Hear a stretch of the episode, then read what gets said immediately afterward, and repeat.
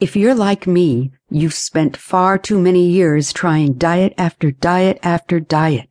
Some even worked, but not for long. Because diets require extraordinary efforts or wildly different eating or exercising habits, they never really get integrated into your lifestyle. So, after the diet is over, you go back to your regular habits, sometimes quickly, sometimes slowly, but eventually you go back to the same habits that got you into trouble in the first place. I first got on the roller coaster diet yo-yo back in high school, and I never got off.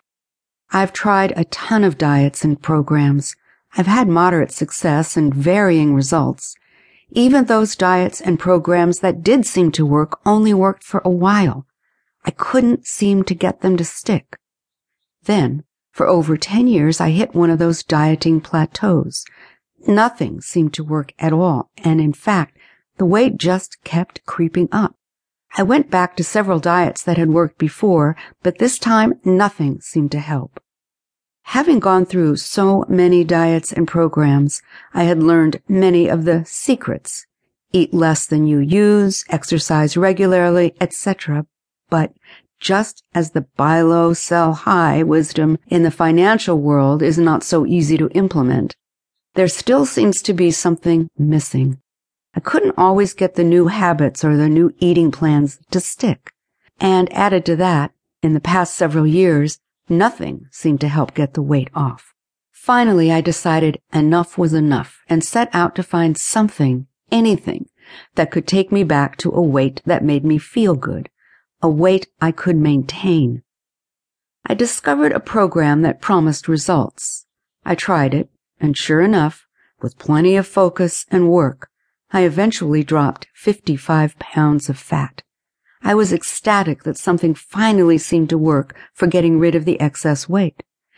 And in the process, it actually filled in a couple more missing pieces about how to get weight off and keep it off. After only one month on the program, my husband and I went on our first cruise.